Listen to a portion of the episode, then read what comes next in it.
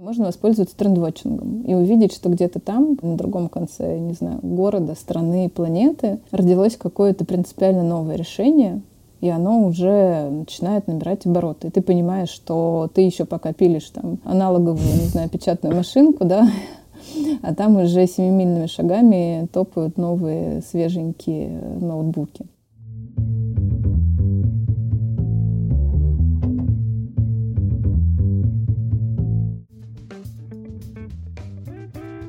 Привет, я Юра Агеев, и это подкаст Make Sense. Вместе с гостями подкаста мы говорим о том, что играет важную роль при создании и развитии продуктов.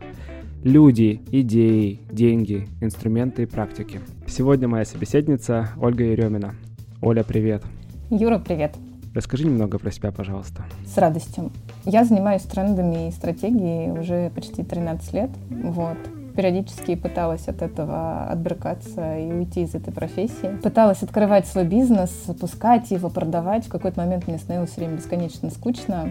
Вот. А я, наверное, походу, жутко ленивый человек, чтобы до конца что-то выстраивать и чему-то одному отдавать свою душу. Поэтому тренды оказалось а, моим спасением, моей свободой. Это то, что постоянно меняется и где нужно все время держать руку на пульсе. Вот, если вкратце, это про меня. Я лентяй и обожаю все новое. Интересно, интересно. А почему тренды? Как они вообще попали в твою жизнь. И что значит тренды в твоей жизни? Ну, это наблюдение за ними, изучение, контроль, может быть. Почему тренды? Потому что сначала я, в принципе, ими давно занимаюсь. А я не всегда знала, что я, оказывается, занимаюсь трендами. В бытности, когда работала в крупном корпорате, приходилось выявлять компании, которые выгодно купить. Для mm-hmm. того, чтобы это выявить, я изучала рынок, что вообще пользуется спросом, какие, куда вкладывают деньги, что покупают другие компании. И, в принципе, как раз-таки занималась своего рода таким начальном, начальной стадии трендвотчинга и поиском трендов. Но в моем понимании тренды резко поменялись, наверное, последние 4 года, когда мне стало интересно не в краткосрочной перспективе, что купить сегодня, а в перспективе, а что можно будет покупать послезавтра, или чтобы такого купить сегодня, чтобы оно было популярным и в этом году, и там ближайшие лет 5-10. Вот. А дальше больше, дальше больше, и меня вообще увлекли огромные массивы той информации, которая нам рассказывает десятилетней, пятнадцатилетней перспективе. Что значит купить? Ну давай просто, чтобы мы это синхронизировались. Это акции, это компании, это, может быть, не знаю, продукты отдельные какие-то. Когда я занималась, это было на уровне компаний, то есть какие-то бизнесы, ну вот как, не знаю, на примере Сбера, да, он же покупает и выстраивает огромную экосистему. Ну, любые компании mm-hmm. сейчас выстраивают экосистемы, что-то покупают. Занимаются они сейчас этим активно, в принципе, занимались этим уже и, и те же там 13 лет назад. То есть ты ищешь а, бизнес, который ты хочешь купить, который, а, дополнит а, твой бизнес, сделает его таким более прибыльным, но, б, он будет популярен в перспективе там следующих 5-10 лет, чтобы в него было выгодно вкладывать на стадии роста, и ты считаешь, что твои вложения в среднесрочной, долгосрочной перспективе оправдаются, что людям это будет нужно.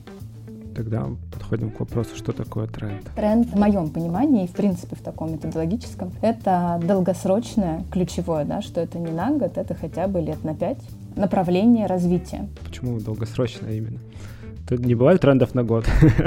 Слушай, ну бывают тренды на год. Вон а, у нас Пантон назначил цвет а, Very Berry. Если ты в инсте погуглишь тренды, в основном тебе сейчас будут выкатываться цвета, шортики, маечки, типа тренды 2022 года ну, давай купим и какую-нибудь компанию за миллионы денег, э, которая в этом году будет популярная, а в следующем году ты поймешь, типа, упс, не получилось.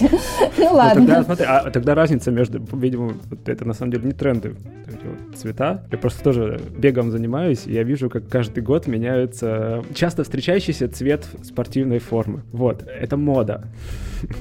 Ну вот бег твой, да, вообще такой здоровый образ жизни, да, там, как его еще называют, well-being, да, там, health, ментальное здоровье, не знаю, там то, что сейчас все с бега убегают в какие-нибудь дальние дремучие леса, вырубают телефоны и говорят, что все, меня там ближайшие 10 лет не трогать, я в ретрите, молчу, и я вообще от всего устал. Это тренд. То есть ага. э, ты бегал год назад, ты бегаешь в этом году, будешь бегать дальше, но есть всякие штуки, которые этот тренд э, сопровождают, да, там новые футболочки, чтобы тебе было не скучно бегать в одно и то же. На каждом марафоне свои медальки, да, там какие-то новые приложухи появляются, да, то есть ты можешь бегать один в этом году, в следующем году ты побежишь компанией. Это уже какие-то модные вещи. А тренд это вот здоровый образ жизни, он как бы идет mm. с нами надолго. Даже так. в Дагестане уже бабушки ходят с палочками, скандинавской ходьбой занимаются. Ой, эта скандинавская ходьба, она меня... Я не понимаю ее категорически. Я пытался читать, я наблюдаю этих людей. Ну, так, вернемся. Есть ли момент, знаешь, как фильм Inception, начало, начало тренда. Кто-то сажает эту идею, она начинает расти. Или как это происходит вообще? Представь себе такую замкнутую восьмерку бесконечности, да, когда непонятно, что из чего вообще проистекает. Вот у тебя начался, не знаю, сначала такой мода, да, там типа на онлайн-покупочки и все остальное. Потом шарахнула пандемия, и все резко перешли в онлайн. И все начали говорить, что вот он, все, тренд э, на онлайн окончательно там завоевал свои места, укрепил свои позиции, да. Он начинался до пандемии, пандемия его подстегнула, и вот он все, у нас все в онлайне. Медицина, образование, покупки, секс, не знаю, там все, что можно сделать виртуально, все виртуально. Но тут мы видим, начинаем видеть обратное явление, да, то есть как бы часть людей такие, не, можно я пойду в магаз схожу, можно я сам потащу свои сумки. А можем там... с людьми поговорить, а можно... увидеть кого-то, да? Да, можно там кафешку, да, там, а можно я в зуме, давайте камеру все включим, ну давайте хотя бы там Ой, а кто там за завтраки в Москве, да, там люди из виртуальной группы по мастер-майнду говорят, давайте вживую встретимся. И мы видим, что вот такой огромный массив и пласт перехода в онлайн начинает триггерить обратный процесс. И у нас такой бац, и начинается другой тренд, да, то есть как бы мы вроде как бы возвращаемся в свою офлайновскую жизнь, она поменялась, и вот мы видим параллельно два развивающихся тренда. Потом они, может быть, во что-то там другое сольются, выльются, меняются. Да, давайте остановимся. Это интересный пример, потому что он свежий достаточно, да. Я, к сожалению, не помню, в каком году появился Skype, но, наверное, и до него еще что-то было. Ну, в общем, инструменты онлайн-коммуникации, они вот так вот развивались, развивались больше, чем десятилетия наверняка, и до этого же были там циски и прочие другие штуки. Но произошла демократизация этих инструментов, потом произошла пандемия, и в каком-то смысле вот этот тренд на онлайн-коммуникацию, на ее все объемлемость, все участие, да, он достиг такого своего апогея. Вот это прям интересно. Это как тренд реализовался в этот момент? Или вот, как ты говоришь, он, он плавно перешел... Но он же никуда не делся, этот тренд. Но рядом с ним появился еще один какой-то тренд. Вот, вот как-то так это происходит. То есть вот этот момент перетекания. Ну смотри, тренд, он не реализовывается. То есть это направление развития. Представь себе вектор стрелочку, да, которая mm-hmm. идет. Она может менять там какую-то популярность, да, там они чуть больше говорят, чуть меньше говорят, да. Но оно идет. То есть все, он mm-hmm. а, прочно вошел в нашу жизнь. То есть просто подтверждающие его кейсы какие-то, их стало меньше, да. То есть условно он вошел в такую как бы свою стадию зрелости, скажем так. То есть он из хайпа перешел в такое более модное явление явление, да, и сейчас вот набрал такую свою стадию зрелости. Мейнстрим. Мейнстрим, да. Вот. Ключевое здесь в том, что а, часто люди думают, что если о чем-то перестали говорить, типа, ну, вышло из моды. Ну, как бы нет, да, то есть мы же сейчас не обсуждаем, ой, у меня новый Mac появился, посмотри там, да. Ну, я точно не обсуждаю.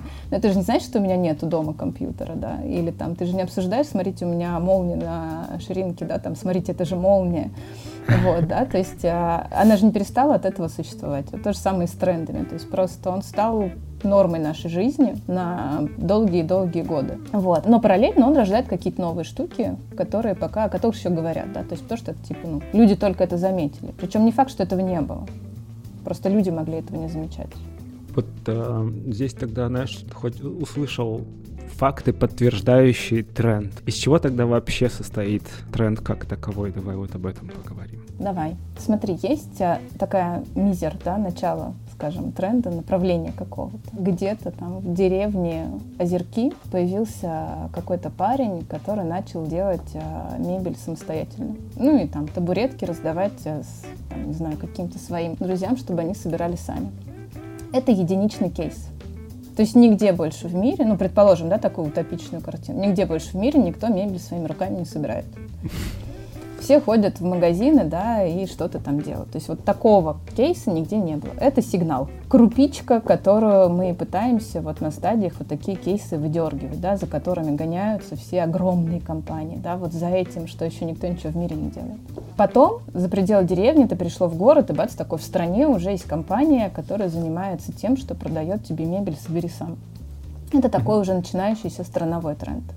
Потом ты смотришь, что не только в мебели, да, тебе предлагают, не знаю, там, одежду самому шить, да, то есть тебе дают там лекала, тряпочки выкранные, говорят, шей себе сам вообще. Вот мы говорим о том, что этот тренд перешел уже в разные отрасли, да, то есть он начал где-то проявляться. Не знаю, там геолокация какая-нибудь. Мы смотрим, что и в приложениях ты можешь уже определить, и на сайте можешь определить, да, и бац, так ты видишь, что вот эта штука начинает так разрастаться, пускать свои корни. Mm-hmm. Обычно это там, ну, как бы по срокам неправильно говорить, что есть какое-то там среднее срочное там развитие тренда, да, ну, года 3-4 прошло, и ты так бац, и ты тут вдруг такой, хоп, и заметил. О, смотрите, у нас Икея открылась, да? Вот, а мы говорим о том, что это такой уже уплотнившийся тренд. То есть он, тренд становится трендом, когда, когда что? Вот, вот тут хочется какой-то провести или вывести критерий. Когда он охватывает более широкую географию, когда ага. это не, там, не одна деревня, да, например, в рамках одной страны или в рамках уже нескольких стран. И когда это направление, да, там, например, сделай сам, сохрани природу, да, там, здоровый образ жизни, оно проявляется в разных отраслях. Mm. То есть люди подхватывают идею какую-то, которая уже где-то была реализована, начинают ее переприменять. Способы применения могут быть разные. Вот. Но идея, она как бы вот заключается в этом. Что ты развиваешься в, в экологичности, да, ты развиваешься там в дружбе с собой, с природой, там еще с кем-то. Можем ли мы сказать, что применение продукт менеджмента это тренд? Да, ну, знаешь, как в свое время появился этот вот DevSecOps, вот эти все слова agile, да, это тренд. Uh-huh. Сейчас, например, есть вообще с agile связанная мега-тенденция, которую назвала там одна из консалтинговых компаний, называется agile организация. Я бы вообще назвала бы agile всего мозга. Вот. Uh-huh. Когда все процессы, не только IT, да, организации живут вот этими этапами, mm-hmm. общение живет этапами, и прям вот все переходит на agile. То есть он с IT отрасли перешел вообще там во все отрасли. Хм, окей. Okay. Сигналы. Вот это интересная тема. То есть это как раз, ну, как, я не знаю, как начать. Э, знаешь, как река начинается с родника или с чего-то там, с ледника, который тает. Так и здесь, да, получается? Что-то вот в таком духе. Есть какая-то такая точка, не знаю, это изобретение, это инновация, что это такое? Что это за сигналы такие? Один это сигнал или это просто как одновременное изобретение? Ну, то есть... ну смотри, то есть мы знаем, что даже куча там различных, да, известных там физических законов или теорий, их периодически угу. придумывали разные люди в разных концах страны. То есть, да, они мира нач... даже. Мира, да, там даже мира. Вот. Здесь, в принципе, то же самое. То есть а, это может быть сигнал в каком-то одном месте начался, да, или там в разных а, городах мира. Это может быть, причем, например, какой-то кейс, продукт, да, сделали какой-то новый продукт, который не укладывается там, в какие-то рамки. Не знаю, там, ну вот сейчас любят там из кофе перерабатывать, и мебель из него делают, и какую-то еду повторного использования, там обувь делают. Ну, если покопаться, много таких штук есть разных. Это может быть бизнес-модель, да, как появился в свое время там Uber, Airbnb, то есть они же не придумали что-то такого дорогого, да, наоборот, по сути, Airbnb это просто койка в комнате. Но идея сама, да, вот этого вот как бы peer-to-peer, вот эта вот бизнес-модель, когда там физик что-то предлагает Уберизация физику. там, да. Ну вот да, Uber тоже, по сути, что сделал Uber? Они убрали посредника. Вот, после этого мы увидели кучу примеров, где убирают посредника. Это может быть какая-то технология, на базе которой что-то сделалось, да, то есть сигналы бывают разные. Это вообще может быть какое-то интервью чувака, который сказал, что там к 30 году мы все будем ходить в гости через виртуальную реальность. То есть и вообще от этого интервью, может быть, все такие, о, он сказал, значит, и нам надо. И бац, сам чувак ничего не делает, а люди все вокруг начинают драйвить а, вот это его начинание. Ладно, мы еще вернемся к сигналам. Тогда вот еще, знаешь, что хочется прояснить разницу между трендом и прогнозом. Потому что хочется знать будущее, а, не получается это вообще никак. А с трендами, кажется, примерно так же сложно. Может быть, нет. Просто вот опять же сигналы, они могут появляться где угодно, когда угодно. Можно терять их на время. Ну, то есть, они вообще там... могут быть обманчивые. А, и могут, не говор... да, могут да, быть обманчивые. То есть сколько-то лет за ними надо следить, чтобы убедиться в том, что вообще это тренд. Ну, то есть, вот как они соотносятся. Вот это вот тренд-вотчинг. А, кстати, мы еще про тренд-вотчинг не сказали. А тренд-вотчинг тогда что? Окей, давай это процесс наблюдения за сигналами? Да, за трендами и за сигналами. И вообще, давай, котлеты отдельно, а мухи отдельно. Прочитала очень классную фразу, да, что невозможно предсказать будущее, а наша задача просто научиться смириться с тем, что его невозможно предсказать. Что такое тренды не имеют отношения к прогнозам? То есть смотри, у нас есть сигналы, да, про которые мы уже поговорили. То есть это какие-то кейсы, которые ты сканируешь, чтобы держать руку на пульсе, условно. Есть а, тренды, которые уже сейчас с нами. Для новичка, который только там погружается в эту тему и хочет, ну скажем, там на год вперед заглянуть, примерно составить общими мазками какую-то картину мира. Есть так называемые мегатренды. То есть это прям все, это то, что проявилось во всех странах, во всем мире, как бы, да, и вот, ну, точно не остановится. Например, старение населения. Это тренд, который идет по всему миру, да, что мы стареем, там у него разные входящие. Мы меньше рожаем, мы дольше живем, меньше болеем, как бы, да, и вот наше общество стареет. То есть это то, что обязаны учитывать любая компания, которая планирует на будущее. Они должны понимать, что их целевая там, аудитория будет меняться. не знаю, забота об экологии, да, то есть вот это вот э, экологичная повестка, это тоже тренд. У него есть тоже штуки, которые нам гарантируют, что это будет. Например, там, к 2050 году там все крупнейшие компании должны выбросы СО2 свести к нулю. То есть это прямо на законодательном уровне закреплено. Вот. И это то, что мы должны учитывать. Да? То есть если мы будем продолжать дальше сливать там, сточные, сточные воды там, куда-нибудь, с нами просто вообще работать не будут. Есть, например, тренд, да, что как бы люди начинают обращать внимание на те компании, у которых они покупают. То есть им важно вот э, эта цель компании, да, как она вообще в глазах выглядит, насколько она соответствует вот моим личным интересам, да, то есть если mm, я пропаганд... Ценностям, типа, да. Да, и это тоже такой тренд, и его тоже нельзя не учитывать. То есть как минимум знание вот этих вот, если начать вот вникать в эту тему, мегатенденций, оно позволит составить какую-то картину мира да, то есть как вот в принципе... В каком-то смысле неизбежные, ну или очень сильно вероятные да. события, которые наступят потом. Да. Да. Ну, то есть это сильно такие вероятные направления, которые будут влиять на ваши действия в дальнейшем. И вероятность это очень высокая. Соответственно, дальше, вот как только ты это изучил, потому что даже таких штук, вот так называемых вот этих мега-тенденций, их насчитывается там более 150. То есть тебе нужно сесть, О. понять, да, ну, то есть тебе надо сузить кругозор. Ну, как бы не то, что сначала надо расширить, но тебе надо понять вообще, то есть что из этого тебе надо максимально там интересно. То есть ты выбираешь 5-6 этих мега-тенденций, на которые ориентируешься в твоем приоритете, там, приоритете твоей компании. Ну, а дальше оно по накатанию уже идет. К этим тенденциям ты видишь какие-то сигнальчики, которые либо вкладываются в твою картину мира, либо они такие, хоп, что-то новенькое, надо посмотреть, да, то есть как-то уже на таком уровне начинаешь принимать решения. А трендвотчинг помогает, во-первых, а, разбираться в этих мегатрендах, да, то есть посвящать в курс вообще, что в мире происходит. И следить вот за этими сигналами максимально наименьшими затратами и временными затратами. Ну и потом склеивать все это в какую-то картинку. Прогнозы — это то, что строится на основании трендов. То есть ты можешь прийти и сказать, я эксперт своей отрасли, вангую, через 10 лет а смартфонов не будет будут только мои чипы, вкладывайтесь в меня инвестициями. Это такой прогноз без базы, да, но если ты придешь и скажешь, я вот изучил вот эти вот мегатренды, посмотрите, есть вот такие-то кейсы, вот туда-то инвестор вкладывает, есть вероятность, да, что смартфонов через 10 лет не будет. Хотите рискнуть, вкладывайте в меня инвестиции, сделаю, что смогу. Так, то есть а, в каком-то смысле прогнозы могут строиться на основании и поверх трендов и мегатрендов? Да. Если так? Да.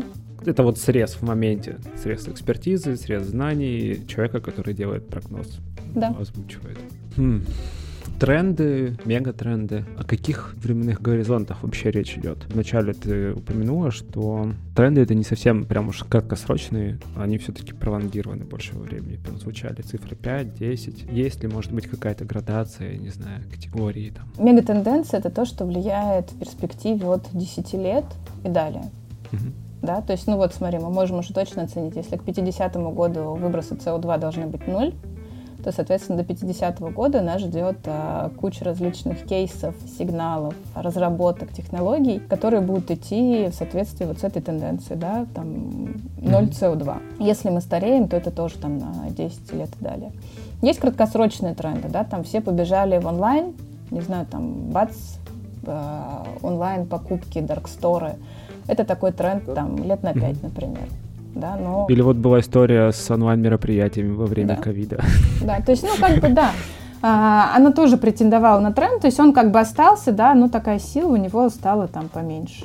Подсдулось, да, там. Оценка компании, которая в топе была, очень сильно пострадала после этого. То есть какие-то там, понятно, что этот тренд, он с нами остался, там, переход в онлайн. Но он там, может быть, и на стоп популярен. Не знаю, там, всеобщее... Ну, это то, то, о чем вначале говорили про Zoom и прочие вещи, да, появился новый тренд. Реинтеграция офлайна обратно.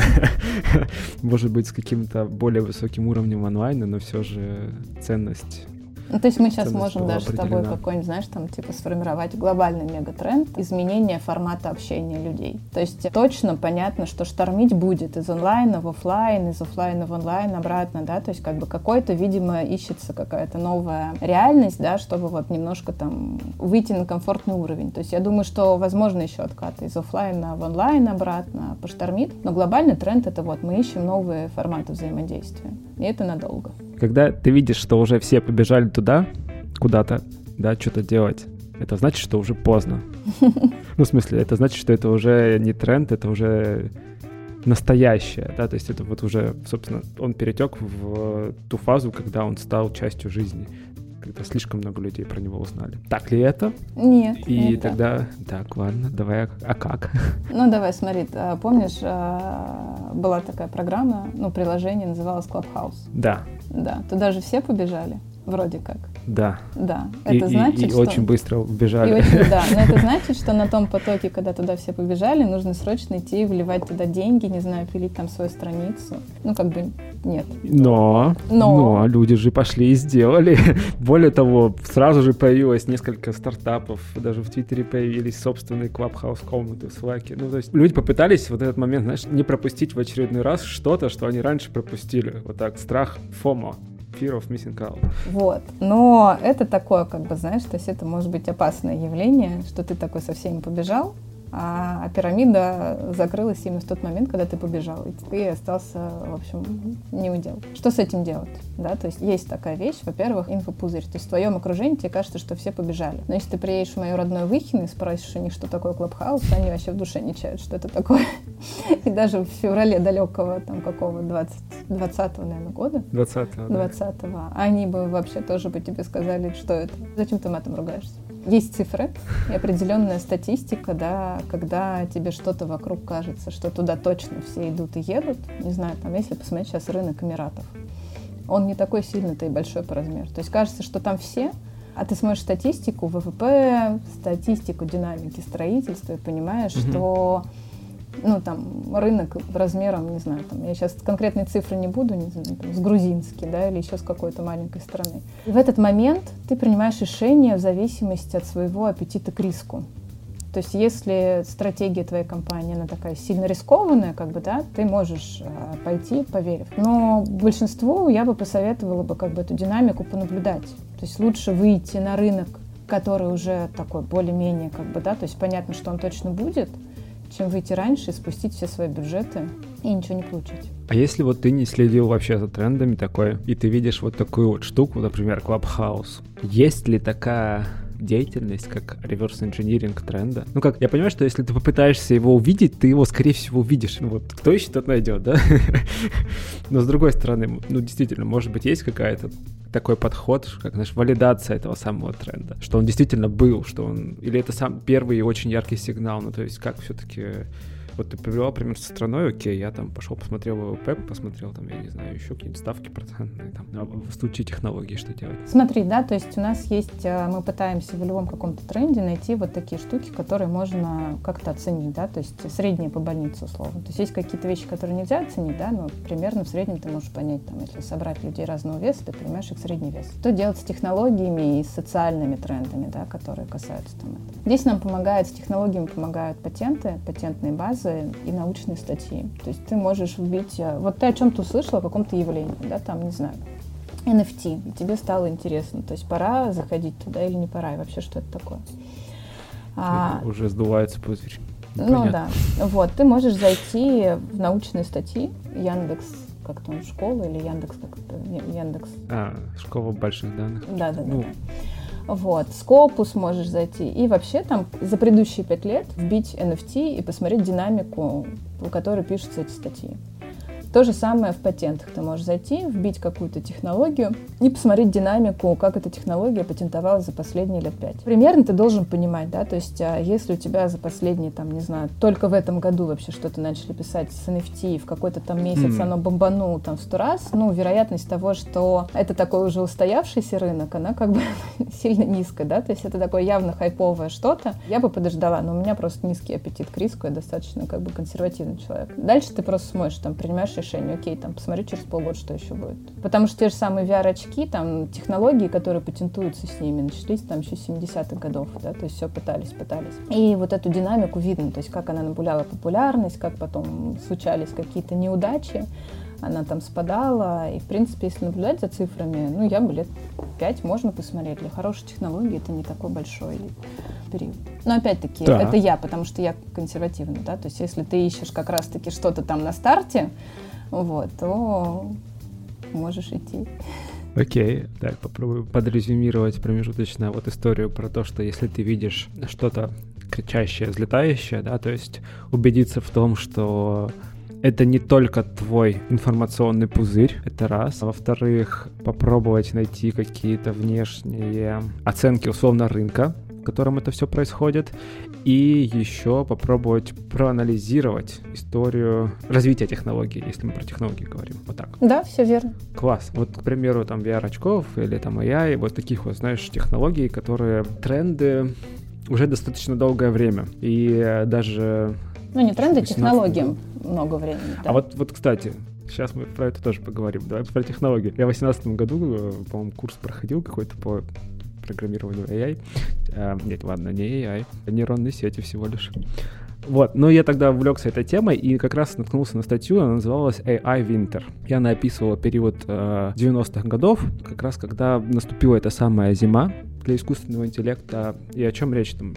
Шла примерно, да, то, что был бум интереса к технологии в 80-х, там, 70-х, 70-х годах, когда оказалось, что это можно все запрограммировать. Потом стало понятно, что нет, нельзя. А в 90-х годах интерес начал постепенно падать, и в начале нулевых, десятых начал вновь взлетать. А произошло это по причине того, что, если правильно запомнил, в 90-х как раз придумали вот те самые ну, как описали, нейронные сети, короче. Собственно, разработали эту идею до конца, до того, чтобы потом ее смогли программисты применять. Вот этот долгий весь рассказ. Вот давай как раз, да, к разнице тренды и технологии и, собственно, вот как понять, оценить, что вот тот тренд, за которым ты наблюдаешь, он там не умер, а всего лишь там на паузе и вообще вот как думать о таких вещах? Ну смотри, тренд на паузе не может быть, потому что это направление развития, да, то есть просто о нем, может, там чуть меньше говорят, но в целом ты видишь кучу подтверждений того, что это тренд. То есть а, он может там потихонечку развиваться, он может там развиваться год, два, пять, например, да, там в зависимости от каких-то внешних факторов. Ну вот mm-hmm. онлайн, да, все говорят, что там пандемия ускорила переход в онлайн там типа в три раза, да, там сэкономила пять лет. То есть так бы мы, наверное, такой уровень, там, не знаю, доставки получили бы там в 2024 году, ну условно, да, то есть там пофантазировать. Но ну, уровень проникновения, в принципе, вот э, коммуникации тех же самых ну, да. тоже резко подскочил, отскочил, конечно, но... Ну, в целом, как бы, да, то есть мы бы так бы к этому плавно-плавно развивались, вот оно бы вышло там на свое какое-то уже там плата, да, там развитие, ага. и вот оно идет, и как бы мы уже это считаем какой-то там нормой нашей жизни. То есть если тренд пошел на спад, то, наверное, он как бы пошел на спад, да, то есть таких вот, ну, как бы все равно он в какой-то момент закончится, да, там, может, мы с онлайн. Пошел на спад, это значит, что интерес к нему... Ну, скорее всего, какое-то вот появляется другое направленное действие, да, то есть которое уводит с онлайна, там, например, в офлайн нас уведет, или вообще в метавселенную мы все там перейдем, да, на Марс, не знаю, в конце концов переедем. Не знаю, там, голограммы в какой-нибудь момент, там, все-таки сделаются, или, может быть, мы будем вообще перемещаться там где-нибудь, если помечтать. Что касается технологий, да, то есть э, как развиваются технологии. То есть э, есть такое, называется 6D, подрывных технологий. А это этап развития. То есть сначала, когда они появляются, они что-то замещают. Вот. Как правило, они появляются где-то там в узких научных кругах, они достаточно дорого стоят, да, там мы все вспоминаем первые телевизоры, первые там телефоны, да, которые были доступны только там избранным миром. Не знаю, там спутники, еще что-то, да, сейчас почти он каждый может, там, кому не лень, спутники пуляют. Вот, а вот они развиваются, доходят до какого-то этапа, там, когда они вроде дорогие, но используются. В этот момент, если все складывается классно, они переходят в массовое использование. Замещают полностью, не знаю, как смартфон заместил навигатор, цифровой фотоаппарат заместил пленочный, да. Если все складывается как бы классно, процесс проходит достаточно там мягко. Но иногда бывает так, и точнее часто бывает так, что вот есть сейчас квантовые компьютеры, но они очень дорогие. И вроде как бы про них все говорят, там, да, и говорили. А... Кубиты, кубиты, там столько-то кубитов. Вот. Ну, как бы, но дорого, дорого пока. И в какой-то момент они могут, ну, такие все такие, а, фигня какая, вот на них столько времени потратили, да, как бы наступает вот этот вот процесс зимы, когда разочаровываются в технологии. То есть она как бы типа классная, но дорого или чего-то не хватает, не знаю, там материалы mm-hmm. какие-то не те. Не можем мы там сделать а, микрочип, чтобы он совсем был там микрочипом, да, там наночипом. И не сказать, что про технологию кто-то забывает. То есть мы забываем как пользователи, как обычные люди. А кто-то в своих лабораториях продолжает, в общем, знаешь, вкладывать туда душу, сердце, миллионы денег. И вот он может там пыхтеть 5 лет, 10 лет, 20 лет, в зависимости от того, какую все-таки видят а, перспективу в этих технологиях. И в какой-то момент она такая бац, выстреливает. Вот, например, в свое время там давно-давно видела первые вертикальные фермы. Вот, а с этим, с такими, с фиолетовыми лампочками, которые можно там без света растить, а зелень и овощи. Потом они как-то затихли, и я думаю, блин, что вообще классная штука. А потом в какой-то момент китайцы придумали эти лампы делать, ну, такие прям доступные людям. И сейчас, если вечером пройдешься по улицам любого города, понаблюдаешь в окошках, очень много где растет там эта рассада, освещенная вот этим вот фиолетовым цветом. Угу. Потому что стало доступно. Да, то есть стало популярно. Так же, как компьютеры в каждом доме, не знаю, очки, может быть, там к 30-му году будут в каждом доме. То есть выпадение, может произойти выпадение из инфопространства, опять же, инфопузырей, но при этом сама технология может продолжать развиваться. Как в рамках процесса трендвотчинга, на что смотреть? Ну, то есть вот чтобы замечать такие штуки. Ну, смотри, то есть э, ты работаешь на компанию, да, там делаешь тренды для компании, которые важны технологии определенные. Угу. В любом случае я всегда смотрю ретроспективы, то есть что, что было с этой технологией предыдущие 6 лет. Ну, вот те же патенты, научные публикации, да, как они там растут, не растут, как бы, да, там, как все это связано. Проседание в какой-то момент, в любом случае, ты видишь, да, что бац, может, mm патентов меньше, а стартапов-то не появилось. То есть вроде как бы после патентов должны появляться инвестиции, ну, в эту технологию, то есть она должна при такого массового как бы уже использования. Ты смотришь, что патенты меньше, публикаций меньше, а стартапов так и не появилось. Тогда можно сделать вывод. Либо технология не ок, и как бы, да, ее там не забили. Либо вот... Ну, типа как ошибочная, ошибочная дорожка какая-то, да? Да, да. ну то есть ага. как бы не пошло. Либо как бы технология ок, но что-то какие-то там штуки. Обычно я просто смотрю статьи, которые вот предшествовали вот этому спаду. Как правило, там все написано. Знаешь, там выпустили очки, а у пользователей кружится голова. Там в 2013 году вышли вот эти первые околосы, да, там с провалом. Или, не знаю, Samsung выпустил, и начали смартфоны взрываться. Помнишь, там тоже история была какая-то. Да, да, да, было. Вот часто, часто, то есть э, все а есть еще в открытом вот доступе. Эти, еще вспомнил Google Glass, и они вызвали тогда прецеденты, связанные с правовыми там какими-то штуками, что нельзя, чтобы камера все время работала. Угу. То есть еще и правовое регулирование может. Вот, и ты все это можешь увидеть, да, то есть когда ты понимаешь дату вот этого перелома, когда оно пошло на спад, ты можешь просто погуглить, э, что там было, и принять для себя решение. То есть это окончательно там убило технологию, или компания ушла там, не знаю, подумать, переобуть, переделать, учесть какие-то штуки. Mm, то есть нужно найти, если ты наблюдаешь за трендами и видишь, что тренд где-то тормозит, то тогда стоит поискать причину этого, да, то есть она, скорее всего, где-то там.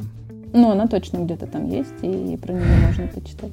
Окей, так, вернемся к трендвотчингу как к процессу. Что это значит? То есть я такой включил чайник, заварил чай, налил, сел такой и начинаю следить за трендами. Трендвотчить, да. И ты смотришь, ого. Как, как, это, как это работает, да? Ну, ты видишь, что у тебя чаинка плавает против течения, и думаешь, о, наверное, меняется Это знак. Да, это знак. Или твоя кофейная гуща сложилась э, в виде стрелочки, которая указывает на запад или на север, и ты думаешь, надо, значит, посмотреть, что там происходит. Почти так. На самом деле это просто уже надо обладать навыками пятого уровня трендвотчинга, ну вот, чтобы по кофейной гуще гадать, да. А если ты занимаешься этим для каких-то взрослых компаний и серьезных дядей, это выглядит так. То есть, во-первых, ты считываешь вот эти глобальные тенденции. Есть много трендвотчинговых агентств международных. В России пока нет ни одного. Я вот хочу его построить. Mm-hmm. Которые на основе искусственного интеллекта, раз, и на основе огромных комьюнити людей, да, то есть без людей здесь никак, собирают огромные массивы кейсов, вот так называемых сигналов. А, собирают их в базы, которые потом продают по подписке. И ты с этими базами можешь работать. Они их там по-разному учитывают, эти сигналы. Да? Там, к каким отраслям они относятся, в каких странах, с какими технологиями связаны. Ты сначала изучаешь мегатренды у этих же агентств, ну, условно, как бы, да, если сам не выявил. Потом выбираешь те мегатренды, за которыми тебе надо наблюдать. Дальше... Смотри, за... вот здесь, да. сори, перебиваю. Этап был ли и вообще должен ли быть целеполаганием, да? Просто вот кажется, что когда ты отправляешься искать тренды, ты как бы, знаешь, как э, ну, ты выходишь на рыбалку, ты явно хочешь поймать рыбу. Хотя я вот не знаю, да, можно ли поймать определенную... Можно ли иметь цель поймать определенную рыбу? Ну вот, например, все-таки, да, ты не знаешь, что именно ты там поймаешь. Ну ты что-то хочешь... Ну то есть как вот здесь с этим, а, есть ли этот этап вообще, должен ли он быть? Или тебе нужно идти и надеяться, что ты что-то увидишь? Нет, этап этот прямо он мега важный, просто настолько он для меня уже важен, что я даже про него не рассказываю. Что у любой компании, там, не знаю, когда ты приступаешь к этому отчету, у тебя должна быть какая-то цель. Ну, не знаю, там, условно, моя цель, чтобы инновационный вот этот вот дух был доступен даже малому бизнесу. Это моя цель. Я, соответственно, с учетом этой цели формирую тренды, да, то есть я вижу, что во многих странах малый бизнес, наоборот, начинает развиваться. Это раз. А второй мегатренд, что люди начинают противостоять большим брендам. Да, то есть есть прям антиамазонные компании, когда они говорят, что вы убиваете наш бизнес, и это прям такие мегатенденции. Вот я залезаю в этот массив огромных мегатенденций и вижу, что будет мне, какая из этих тенденций будет мне помогать образовывать малый бизнес, да, и давать ему вот лучшие механики, инструменты. И что будет мне прям категорически мешать. Ключевое в том, что я выбираю 8, прям край. Угу. И компании об этом рассказываю. Дальше вот эти базы, которые помогают подбирать ну, кейсы, как эти мегатенденции развиваются. Вот условно я обучаю их сотрудников и говорю, что давай мальчик, ты там каждые пять дней залезаешь в базу и отбираешь пять инноваций, которые... А вот база — это обязательное условие? То есть нельзя ли просто такой Google Surfer, тренд Watch? Слушай, трендов и сигналов происходит миллиарды. Можно в базу, можно какие-то отобранные там ресурсы, которые ты любишь, да, ну то есть если ты начнешь прям Google Surfer, то это прям может быть очень сложно. Надо сначала начать с какого-то такого целенаправленного процесса из определенных источников. То есть ты, например, там можешь выбрать пять отраслей, которые на тебя влияют, на твой бизнес. То есть обязательно mm-hmm. смотреть не только у себя, а именно смотреть а, шире, да, то есть выходить за пределы своей отрасли. То есть занимаешься стройкой, иди посмотри там как минимум архитектуру, технологии, как раз-таки вот всякие экологичные повестки по образу жизни, да, как люди живут, они так и дома себе будут выбирать. Вот. И, ну, можешь читать раз в неделю там тематические ресурсы разных отраслей угу. хотя бы. Обязательно все это дело обрабатывать, то есть где-то раз а, в полгода нужно устраивать такие вот сессии внутри компании, где ты должен понять, оно происходит, окей, а к чему оно ведет. Да, то есть видишь ты какой-то новый мейнстрим или не видишь. Это важный этап, потому что иначе ты просто будешь ходячей энциклопедией. Ну, меня подмывает вопрос спросить тогда, окей, вот, а вот те базы с кейсами, то есть там эти кейсы как-то они, получается, структурированно описаны, чтобы легче считывалось или что? Ну, с базами, да. В базах, во-первых, ты можешь отфильтровать сразу там нужные тебе пять отраслей. Это раз. Во-вторых, ты можешь отфильтровать за период, который там условно там за последнюю неделю ты хочешь посмотреть. Ты можешь отфильтровать по странам. Или по тегам можешь отфильтровать. Ну, то есть как бы с ним просто работать удобнее. Вот, что классно, что это собирают. Mm. Я в таких пару там комьюнити состою трендвотчеров там настолько разные люди, которые помогают тебе уйти вот от этой, знаешь, ошибки эксперта. То есть это, когда ты гуглишь, ты вводишь какой-то запрос. То есть э, у тебя уже есть какое-то сформированное мнение, что надо посмотреть, да? То есть ты же вот гуглишь, ну, да. ты же что-то спрашиваешь в гугле, а как ты можешь задать вопрос в гугле о том, чего ты еще не знаешь? Это очень сложно. Но вот. это невозможно. Ну, ну то есть как ты, да, как ты будешь искать, да? То есть вот есть какой-то новый кейс, который случился. Ты, ты же в... не знаешь о нем еще. Да. да. И как ты можешь вбить в Google, да, там, пойди туда, не знаю куда, выдай мне что-нибудь. Список тех событий, которые произошли да. за последний год, о которых я не знаю, пожалуйста. Да, вот. Либо ты можешь сидеть и заниматься исключительно серфингом, там, СМИ, социальных сетей, баз стартапов, это кучу времени mm-hmm. займет. Либо ты можешь зайти вот в такую базу и просто отфильтровать. Мне нужны кейсы из, а, не знаю, там, из еды за последний месяц, а, вот там территория Европы, да, потому что в Азии что-то свое, у нас что-то свое, в Штатах что-то свое. По-моему, есть блог такой, называется Signal versus Noise, ну, типа сигнал против шума. И давай поправь меня, пожалуйста, если я не прав, но кажется, что далеко не не каждый кейс, далеко не каждая новость из индустрии — это сигнал. Это может быть и шумом. Так ли это?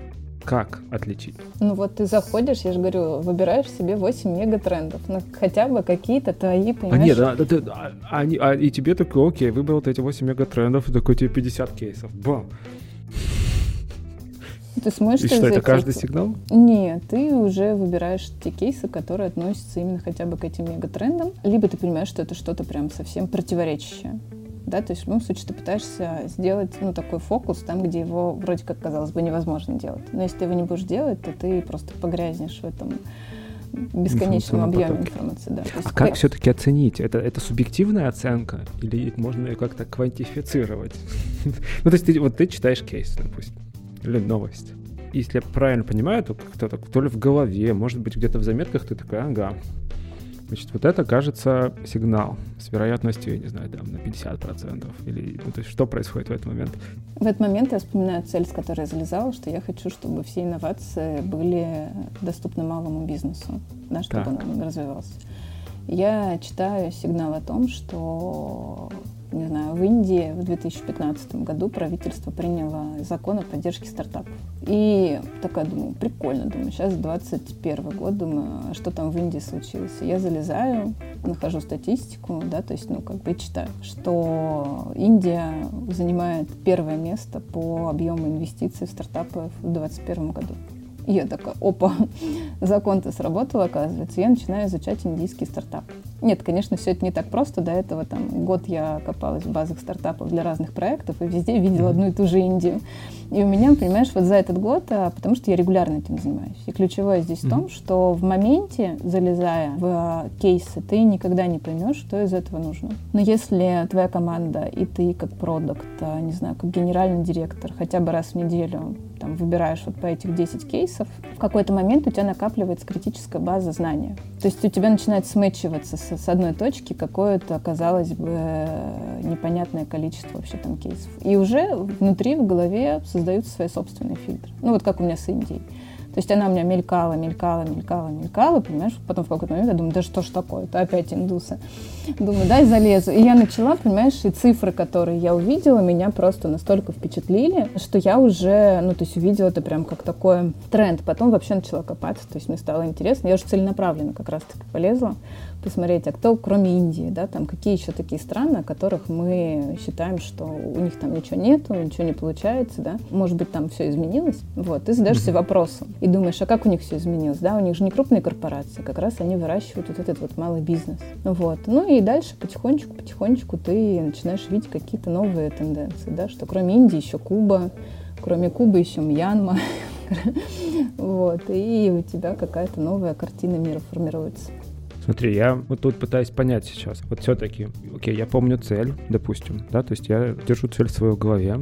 Я читаю новость или кейс какой-то, и вот тут я не понимаю, то ли я должен пока просто пока у меня не накопится критический какой-то массив знаний, опыта и вообще, просто принять это как факт, или же я должен попытаться задать какие-то вопросы. Ну, то есть, условно, а что это значит? Сначала как факт, хотя бы там месяц, два, три, тебе нужно просто, держа в голове цель и какие-то вот вводные типа там таких массивов, да, отбирать кейсы.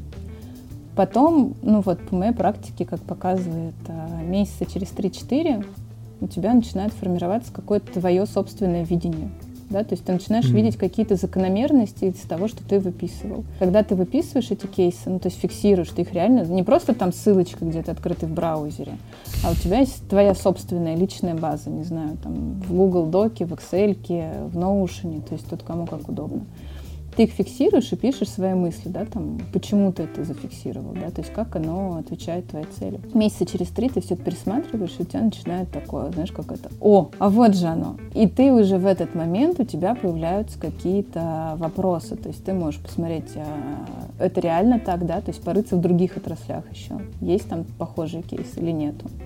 Mm. Вот. Ну, то есть сначала надо как-то, не знаю, проникнуться, пропитаться. Ну, по сути, ты как бы нарабатываешь хотя бы минимальную экспертизу для начала, такую информационную. Как любят говорить, насмотренность тренируешь. Да. Окей. Так, услышал, что 3-4 месяца на то, чтобы примерно ее наработать, допустим. А вот сам процесс, ну, то есть у нас есть какая-то цель, мы такие наработали вот эту же всю историю, а дальше же хочется это все в практику как-то поскорее. Поскорее, поскорее в практику. У нас же там дедлайны горят, и конкуренты, и вообще срок отдачи инвестиций у трендвотчинга какой. ну, то есть через какое время можно начать получать э, actionable, и вообще можно ли оценить какое время? Слушай, ну... Хочется узнать. Давай так, удовольствие ты начинаешь получать сразу, Потому что ты точно видишь, что есть куда и к чему стремиться, да, то есть в любом случае ты сканируешь, и тебе хочешь ты или нет, попадаются новые какие-то вещи. А дальше зависит от цели. Если ты зашел там типа с глобальной целью, да, там, куда вообще мы все катимся и куда движется моя отрасль, тут, конечно, нужно вот эти 3-4, там, 5 месяцев погружаться. Но ты можешь заходить с какой-то конкретным там вопросом, да, например, где в текущих условиях открывать там, в какой стране лучше открыть э, дизайнерское агентство по дизайну интерьеров, да, и какие там вообще штуки. Здесь в моменте сосканировать тренды можно за неделю, дальше неделю mm. их там обработать, да, и, грубо говоря, через две недели ты можешь уже запускать какую-то свою рекламу, и у тебя есть понимание, в какой стране что происходит, да, где-то там люди уезжают а, за город, и этот тренд, то есть ты такой бац, увидел этот тренд, проверил его, да, то есть, ну, как бы взял какие-то либо готовые отчеты, да, там, посмотрел, кейсами подбил, посмотрел там, куда инвестируют, в какие стартапы, ну, то есть, как бы не погружаясь сильно глубоко. Проверил статистикой, что да, больше всего сделок там за последние три года заключено с а, загородной недвижимостью. Вот, и у тебя уже есть гипотеза, иди проверяй. Mm. То есть мы не знаем, да, там, куда как бы эта недвижимость в Германии там, или в Америке, или в Индии придет через там, 5 лет, да, то есть потому что нам нужно как-то понаблюдать. Да, то есть чем дольше ты наблюдаешь, тем на большую перспективу ты видишь. Но в моменте, что вот на ближайшие там три года вот такой тренд есть, как бы, пожалуйста, вперед. А это вот подводит к вопросу про точность. Да нет ее точности. Сразу тебе могу сказать, гарантий тоже нету. Ну вот, все. Гарантий тоже нет. Но как минимум ты гибкий становишься, понимаешь? То есть ты не живешь в своей ракушке с пониманием того, что мы будем пользоваться смартфонами еще 15 лет, да, и мы точно будем есть пророщенную пшеницу и бегать еще там лет 15, да, или там еще что-то. То есть ты перестаешь быть уверенным. Ну, так, подожди, это хоть не всегда хорошо.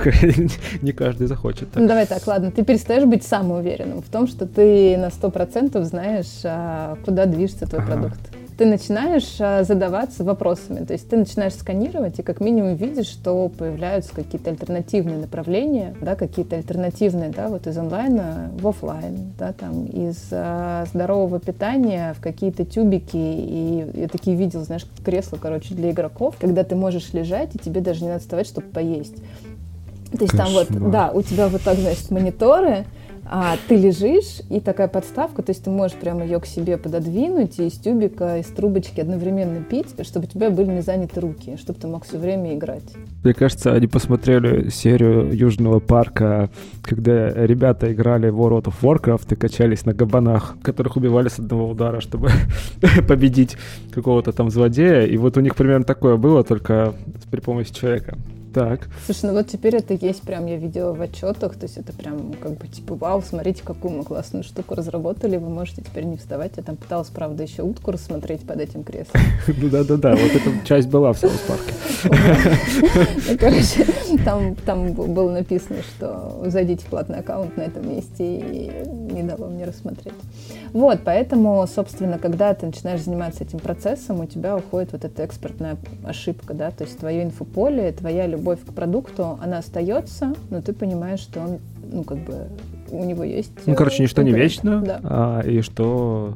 И что оно может скорее быть скорее всего, рядом. всего не знаешь, вот да. так да. И тогда ты так. начинаешь задавать вопросы. То есть ты видишь, то есть даже если ты просто начнешь гуглить, грубо говоря, вот ты зайдешь с точки, то есть можно по-разному к трендвотчингу заходить, да, ты зайдешь с точки зрения там потребности общения. Да, вот тебе просто интересно все вообще штуки, все кейсы, ну там в динамике, да, как люди удовлетворяют свою потребность в общении. При этом ты пилишь какой-то там, не знаю, мессенджер или там приложение для знакомства, да, ну то есть что-то. И ты начинаешь изучать. И в какой-то момент ты натыкаешься на, не знаю, на новость о том, что, оказывается, вот эти все приложения, они провоцируют еще больше одиночества.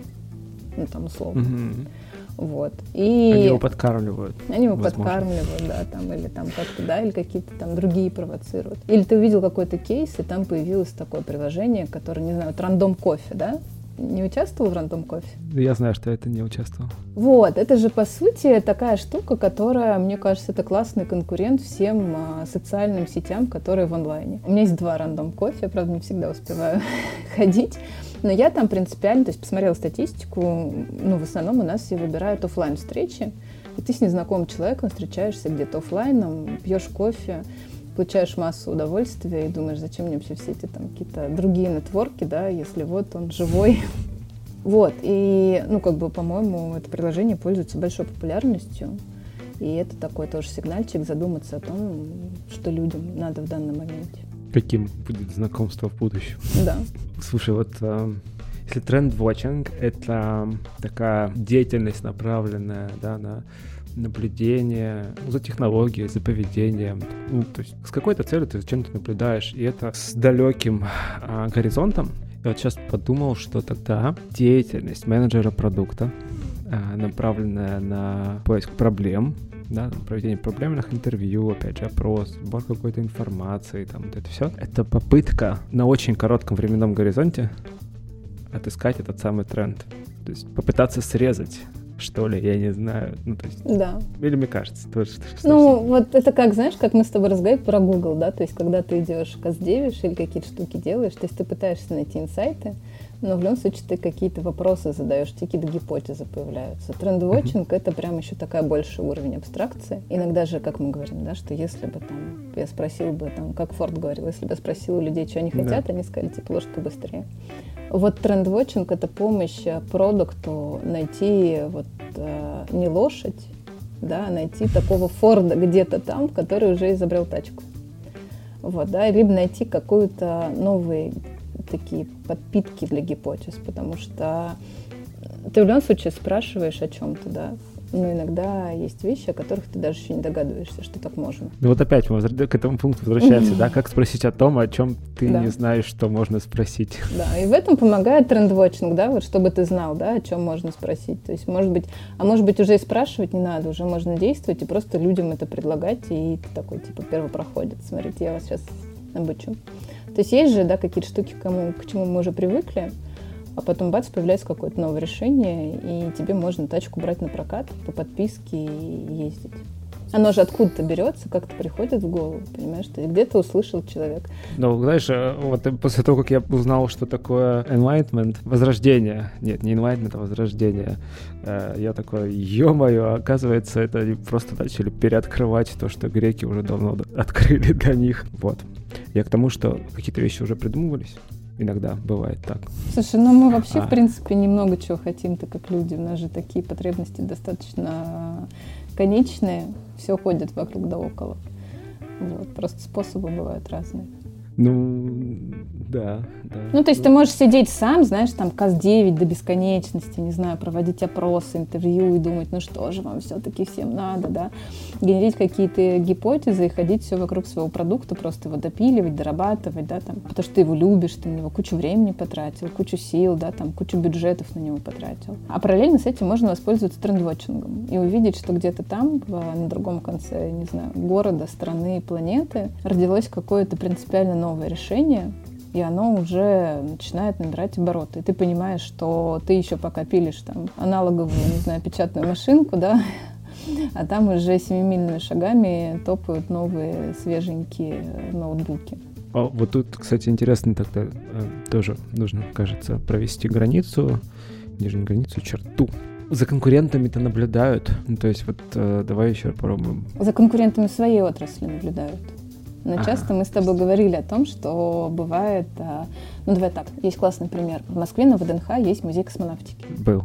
Отличный музей. И у них там есть такие стенды, которые рассказывают нам о том, что привычное для нас произошло в военной или в космической отрасли. Да. Я не там очень много таких примеров, да, различных. Есть статья, можно просто загуглить э, в Википедии как это, знаешь, спин программы НАСА, например. Технологии спин от программы НАСА, и там прям огромный список знакомых нам вещей. Вот. И, соответственно, да, то есть а, всегда мы в своей рутине успеваем следить хорошо, если там за топом своих конкурентов. А трендвотчинг помогает тебе уйти за пределы своих конкурентов, как раз перейти на уровень НАСА, на уровень космоса, не знаю, на уровень других отраслей. Роскосмос. Роскосмос, да. Вот. И оттуда уже пораньше какие-то штуки наблюдать и расти, развиваться. То есть очень часто я прихожу, как бы мне говорят, ну, мы за конкурентами смотрим, там, окей. Во-первых, за конкурентами иногда так смотрят, там, в подтверждение, что, ой, мы классные. вот у конкурентов тоже это есть, и у нас это есть. Вот. А спрашиваешь там, а другие отрасли смотрим, а зачем? А, там, а очень много что рождается. Я, например, кучу идей подчерпываю из архитектуры. Они настолько вот всякие архитектурные штуки говорят о том, как человек меняется прям очень... Ну, то есть ты про то, что вот эта планировка пространства, каким образом? Ну, там же есть взаимосвязь. Да, а... там куча чего, там материалы, планировки пространства, дизайн, высота, не знаю, там функциональность этих зданий с парковками, без парковок, да, то да, есть да, а, да. что хотят. Не знаю, там с этими вертикальными фермами или садами, которые то заходят, то не заходят. А какие-то дома, куда вообще там пускают только по чуть ли не по токенам уже, ну, то есть, не знаю, там цифровые все эти уже в метавселенной недвижимости, это же тоже там своего рода архитектура. То есть это то, как, а, да, вот, ну, люди, которые работают в архитектуре, они же максимально креативные, да, то есть им вообще ничего не страшно, они выражаются как хотят. И они отражают а, какие-то настроения общества. Mm. Раньше всех. Более чувствительны могут да. быть, да. Вот, и если ты наблюдаешь за этим, да, то, соответственно, ты можешь какие-то штуки для себя подчеркнуть. Не знаю, реклама Келлин Кляйна, которую сейчас последнее видео у меня очень многие все обсуждают, yeah. где там беременный мужчина и его жена обнимает. Вот. У Кельвин Кляйна всегда такие прям очень скандальные рекламы, и сейчас, соответственно, эта реклама тоже, как обычно, попала в топ там скандальных уже там какие-то и протесты есть. Да, посмотри, там прям лежит такой беременный мужчина, его обнимает жена, в общем, достаточно она такая интересная.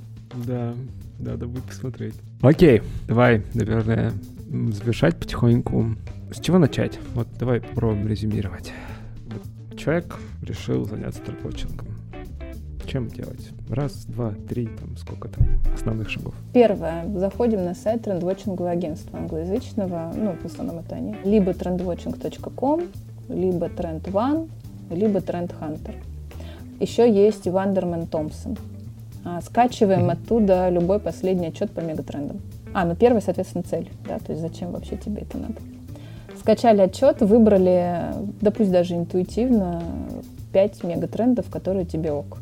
То есть ты понимаешь, что они твоей цели помогают. Посмотрел, что в России соответствует этим мегатрендам. Ну, короче, той страны, для которой да, ты рынок, это делаешь. Да. Тебе... Вот. Далее даешь себе задачку раз в неделю анализировать там кейсы. Есть классный ресурс, называется Springwise. Они раз в день публикуют три инновации. Все, больше ничего. То есть вот а, зашел даже, можно там, знаешь, раз в неделю, за неделю там эти 15 инноваций посмотрел, что тебе подходит под твои мегатренды, да, там под твою цель. Скопируй в Google Doc. Вот. А через три месяца пришел к команде сказал, смотрите, давайте вот. погенерим. Интересно. Кстати, сейчас вспомнил какой-то момент, интересовался геймдевом, и тоже посоветовали подписаться на телеграм-канал, в котором каждый день публиковалось 3-4 новых механики игровых. Угу. И это как раз было для того, чтобы повышать насмотренность э, как геймдизайнера. Ну, то есть похоже какая-то Ну, в общем, насмотренность наше все. Я когда веб-дизайн изучала, мне тоже, знаешь, что сказали, залезаешь там на eWords и раз в день перерисовываешь три сайта, чтобы понять, как они сделаны. Просто там в фигме прототип их обводишь, э, чтобы понять всю mm-hmm. эту сетку сайтов. Ну, по сути, да, как бы так оно и есть. И, собственно, гипотеза сделала. Главное с космоса не забыть опуститься на Землю. Посмотри статистику. Ну, то есть выдвинули гипотезы какие-то, что на основании вот этих трендов мы видим, что там, не знаю, идет тенденция на то, что люди не будут больше играть в консоль не знаю, не хотят они все, как бы, да, они вообще решили больше не играть и пойти там бегать. А ну, посмотрите статистику, количество марафонов, сколько проводится, да, то есть сколько людей бегает. Вот. Проданные кроссовки. Проданные кроссовки, не знаю, там, модели этих кроссовок, понимаешь, там, а, не знаю, там, посмотри, сколько на марафон пришло. Вот я знаю, что в это воскресенье был московский полумарафон, и там было больше 11 тысяч человек, по-моему. Ну, короче, народ было очень много. Вот. И это будет статистика, которая поможет как-то с небес на землю вернуться. Mm, искать заземление. Да, потом уже, когда ты подтвердил циферками, можно уже идти к АС-9. Уже точечно прям, понимаешь, такое же прям вишенку на торте и запускать свой Uber. Ей, классно, классно. Ух, Оля, спасибо тебе большое, было очень интересно. Спасибо тебе тоже большое за доверие. Мне тоже было мега интересно с тобой пообщаться, и спасибо за твои вопросы. Классно. Если вам понравился выпуск, оставляйте комментарии, ставьте лайки в сервисах, где слушаете подкаст. Это был выпуск подкаста Make Sense и его ведущий Юра Агеев. Моей собеседницей сегодня была Ольга Еремина. Спасибо, что были с нами. До следующего выпуска. Пока.